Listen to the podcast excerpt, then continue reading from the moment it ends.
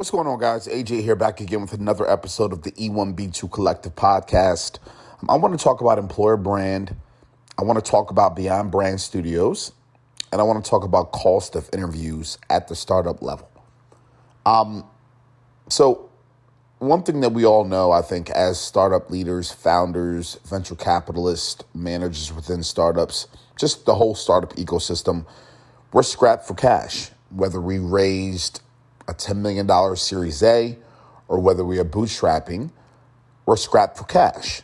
And when I say scrap for cash, at times I mean literal, but most of the time I'm talking about just the way that we approach running the brand. You know, the the the the aura and the energy around Y Combinator and all these other things we've been taught to be very meticulous, very thoughtful, very um, structured around how we allocate cash and, and, and being very thoughtful about that process and, and being as frugal as we can. And it's because there's so many components to getting a startup off the ground. There's so many components to the tech, the hiring, the processes, the sometimes the actual product themselves need need tangible builds. And so you have to be really scrappy financially. Something that I'll even admit you know, with, with my skill set and my in my DNA as a leader, not a, as a people operations type leader, I don't always get into the numbers enough. And this morning, I was doing a little bit of light reading, going over cost of interviews, and it started getting me to think about what I'm doing with Beyond Brand Studios. And so I want to kind of create a parallel there and, and try to get you guys to see things a little bit differently when it comes to cost of interviews. And so let me just break down for those that don't know, because believe it or not, a lot of founders, a lot of managers, etc., they don't know the process, the formula of a cost of an interview. So let me break this down. Cost of interview looks a little something like this. How many hours did anyone in your company spend preparing for the interview? We all know the process of preparing for an interview. Let's call it's six hours? Was it 10 hours? Was it 12 hours? Was it 18 hours collectively? Or was it literally five, six, 10 hours individually? Right? So, who all were involved? Um, who were involved when conducting the actual interview and following up on the actual interview? And what are the rates that these individuals that are involved in this entire process, what are they paid? And so what you're going to do with this cost of interview process is you're going to take the individual's hours that they spent preparing for everyone, right? So if you have six people preparing and each person did six hours, that's 36, right? You're going to take the amount of time that everyone involved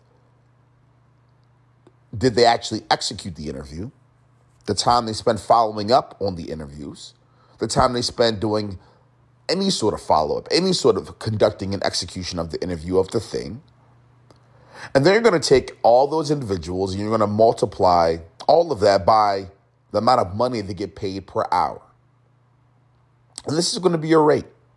This is going to be your cost to conduct an interview or a series of interviews.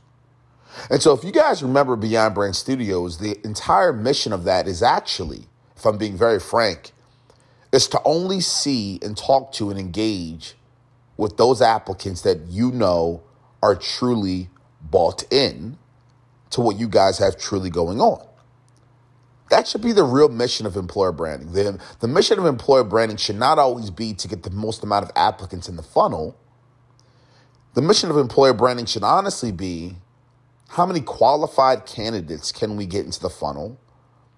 How many truly excited candidates can we get into the funnel? How many candidates can we get into the funnel that truly understands the true operations of what we have going on here, and they're still willing to buy in to hear more. That's what it really should be, and that's really what Beyond Brand is about. That's why we go into leadership personalities. That's why we go into culture norms. That's why we go into expectations. That's why we go into workflow design. That's why we go into the amount of autonomy that is that is present or maybe not present at this moment within the organization. That's why we go into um, what the organization does from a career mapping standpoint, realistically, right now. Not at a high level of what they want to do, what they think they can do, what they've done in the past, but right now, What type of bandwidth do, do they have when it comes to career mapping or coaching or development? That's why we get into the realities and the beyond brand execution of what's happening right now, day to day, the reality of it. Because what you're going to find out is you're going to have people, once they listen to this, because remember, the way that it works is it gets submitted to that person, to that applicant after after they're done submitting their, their resume. So the ATS system will spit that out to them via email once they're done applying to the company. And so as they're laying in their bed or driving their car or working out and they're listening to each and every episode, these are micro episodes, these podcasts, these this audio, listening to, to their direct report, listening to the CEO, listening to the CTO, listening to anyone that we can get on the episode, and they're listening to all the true operational elements of the organization. They now have the opportunity to say, you know what? Where this company is right now is not for me. Where this company is right now is not something I'm excited about. And I want that. As a founder, I want that because here's the thing, guys. Let's open this back up here. Let's let's let's get super super practical. The cost of interviews is not cheap. And so if you're a startup trying to be scrappy, trying to save cash, trying to be super thoughtful about how you go about allocating any sort of budget, you want to be very thoughtful about the cost of an interview.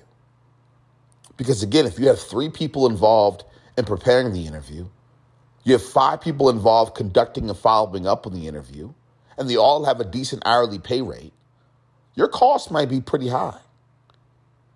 And so it'll be a really, really good idea if you only have five people to interview versus 15, because your cost is going to incredibly go up.